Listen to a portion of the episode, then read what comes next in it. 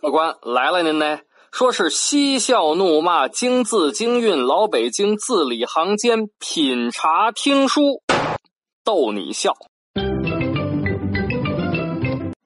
本节目呢由喜马拉雅 FM 独家播出啊！今儿个是礼拜一，又该给您嘚啵老北京的传奇故事了。咱们呢接着讲京西传奇，这个呢是京西传奇的第七集。京西传奇八大处四宝两谜团啊，咱们这个是一个连续的节目。要是您是从这一集开始听的呢，我建议啊，您翻一翻前面的节目。上回书啊，咱们讲到京西八大处四宝，第一宝是什么呀？是佛牙舍利。第二宝呢是净佛石碑。第三宝是宝珠洞。那这第四宝又是什么呢？您别着急啊，咱们老规矩，我呢给您沏上一杯茶，您听我慢慢的白话。讲到这个第四宝啊，就得把时光月份牌拨了拨了，拨了到什么时候呢？拨了到康熙五十一年啊，也就是公元一七一二年。康熙五十一年。这一年呢，从年初开始，康熙皇帝哎就觉得，诸事不顺。这一天下朝之后啊，文武散去，自己个儿呢一个人坐在朝堂之上，闷闷不乐。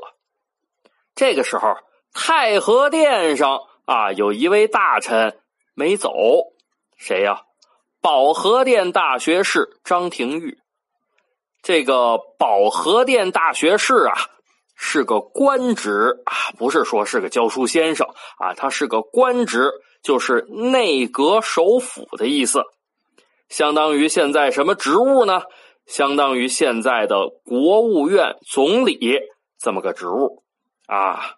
呃，张廷玉啊，张总理哈，看到满朝文武都散去了。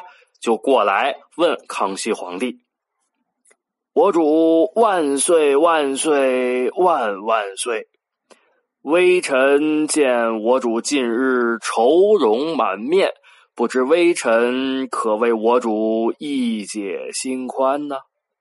啊，那意思就是说呀，啊，我最近呢看着您这个脸上老挂着愁模样，不知道我有什么办法能帮您呃排解排解呀？康熙呢，就和张廷玉说了：“廷玉爱卿，自年初开始，寡人心中不宁，这如何是好啊？”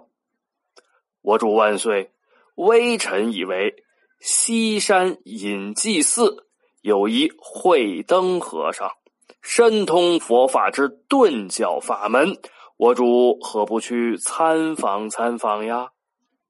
啊，什么意思呢？就是说西山有那么一庙啊，叫隐济寺。隐居寺里呢有个和尚叫慧灯啊。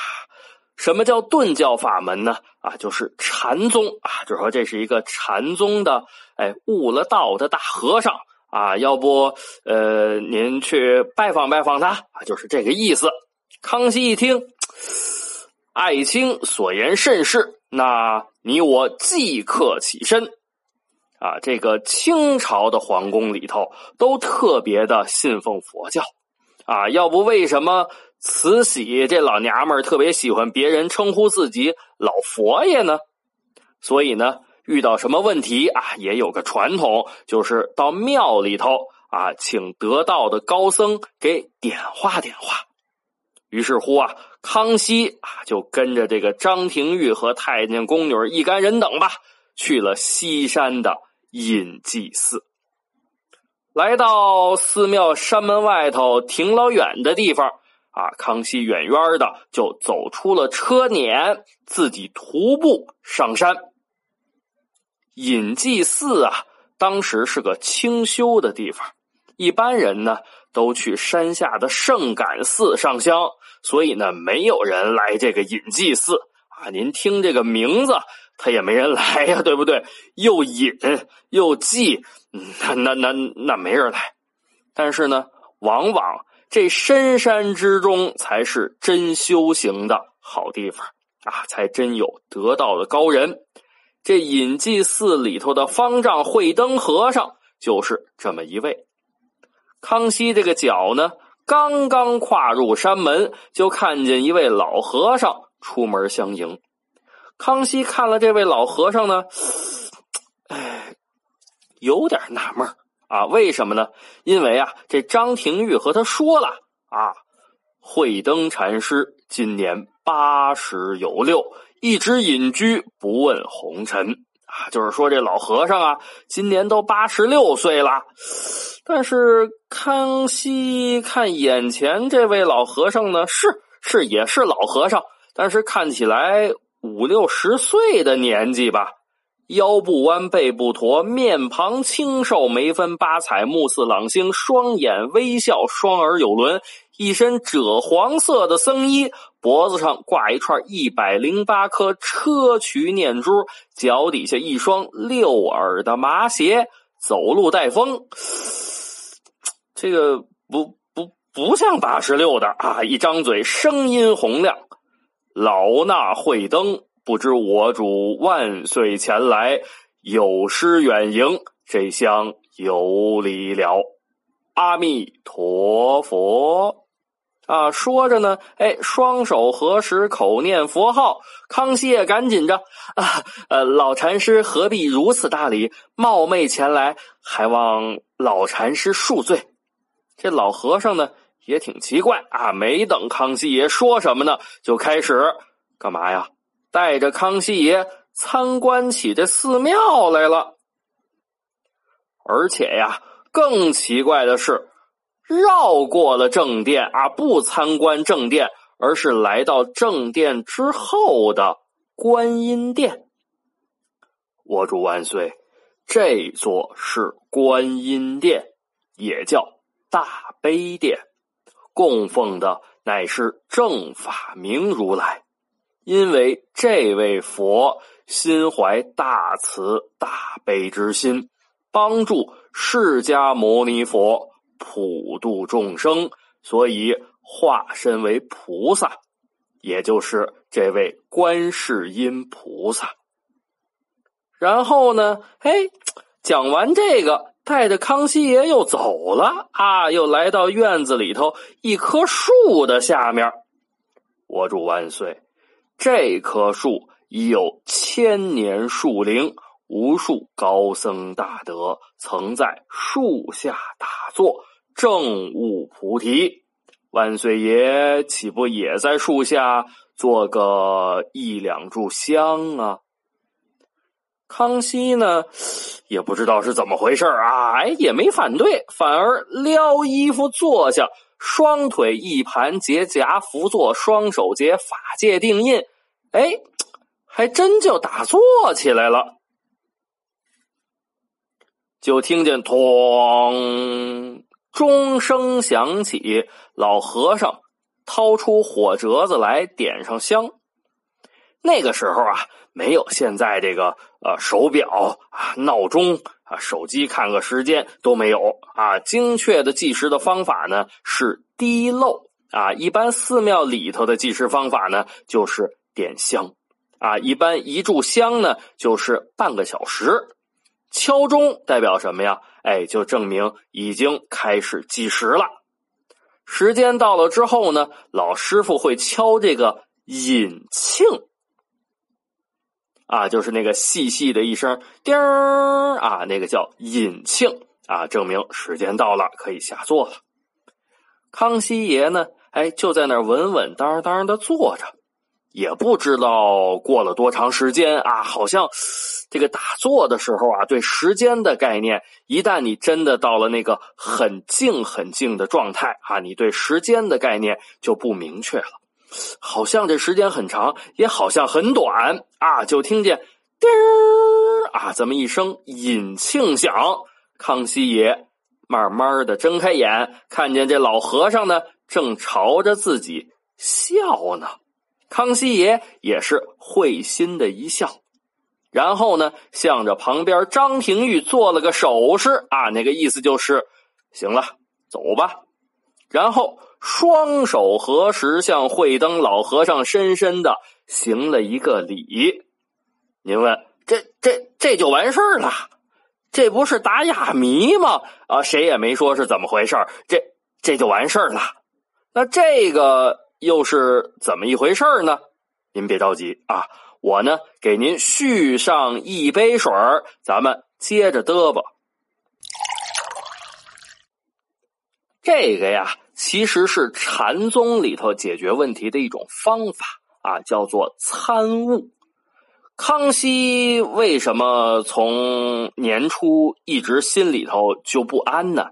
因为各地的赋税沉重，百姓疾苦。康熙呢一直为这个事儿着急啊，来这儿呢参访了大慈大悲观世音菩萨啊，在在这个无数的高僧大德参禅打坐的树底下一打坐，自己突然哎，在这个特别静的情况下悟出来了。结果啊，回到紫禁城，第二天一上朝就宣布了一个中国历史上都非常重大的政策，是什么呢？这个政策叫做“滋生人丁，永不加赋”。啊，什么意思啊？就是说清朝啊，各个地方原先呢都是按照人头收税啊，各种税收名目繁多呀，所以呢百姓疾苦，民不聊生。甚至造成了大量的百姓不断的迁徙，为什么呀？在这时间长了，哎，就有人啊，数数你们家都几口子人，然后来收税啊，这这这不停的搬家呀，对不对？躲避税收和徭役，造成了地方发展的停滞啊。那康熙爷这个政策是什么意思呢？就是说了啊，从康熙五十一年开始，各个地方。啊，不允许按人丁数增加税收了。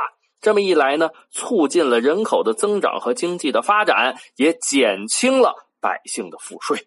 啊，张廷玉很开心啊，嗯，这次引祭祀没白去，去一趟寺庙，解决了百姓疾苦，进行了赋税改革，核算，嗯，核算。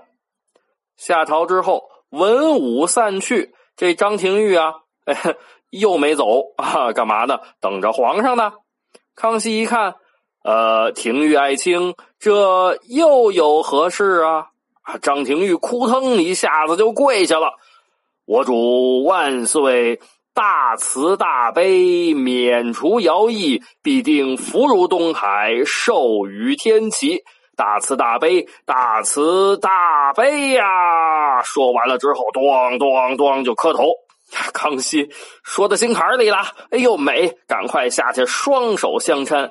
爱卿啊，这还多亏了你带我去见的慧灯禅师啊啊！张廷玉说：“啊，我主万岁，既然感恩慧灯禅师，何不重修庙宇，积福累德呀？”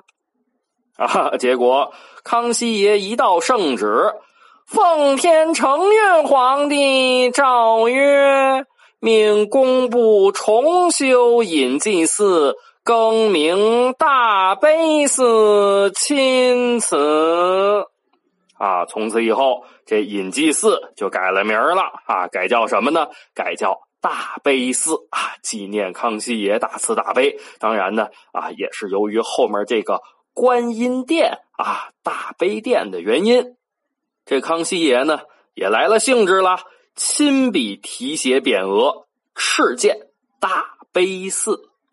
啊，说了这么多，那这西山八大处四宝两谜团，这第四宝到底是什么呀？其实啊，这第四宝已经在今天的故事里头讲到了啊，那到底是什么呢？因为时间的关系啊，今天可就讲不了了。没关系啊，咱们约好了，下个礼拜一接着跟您讲《京西传奇八大处》的第八集，您可一准来啊。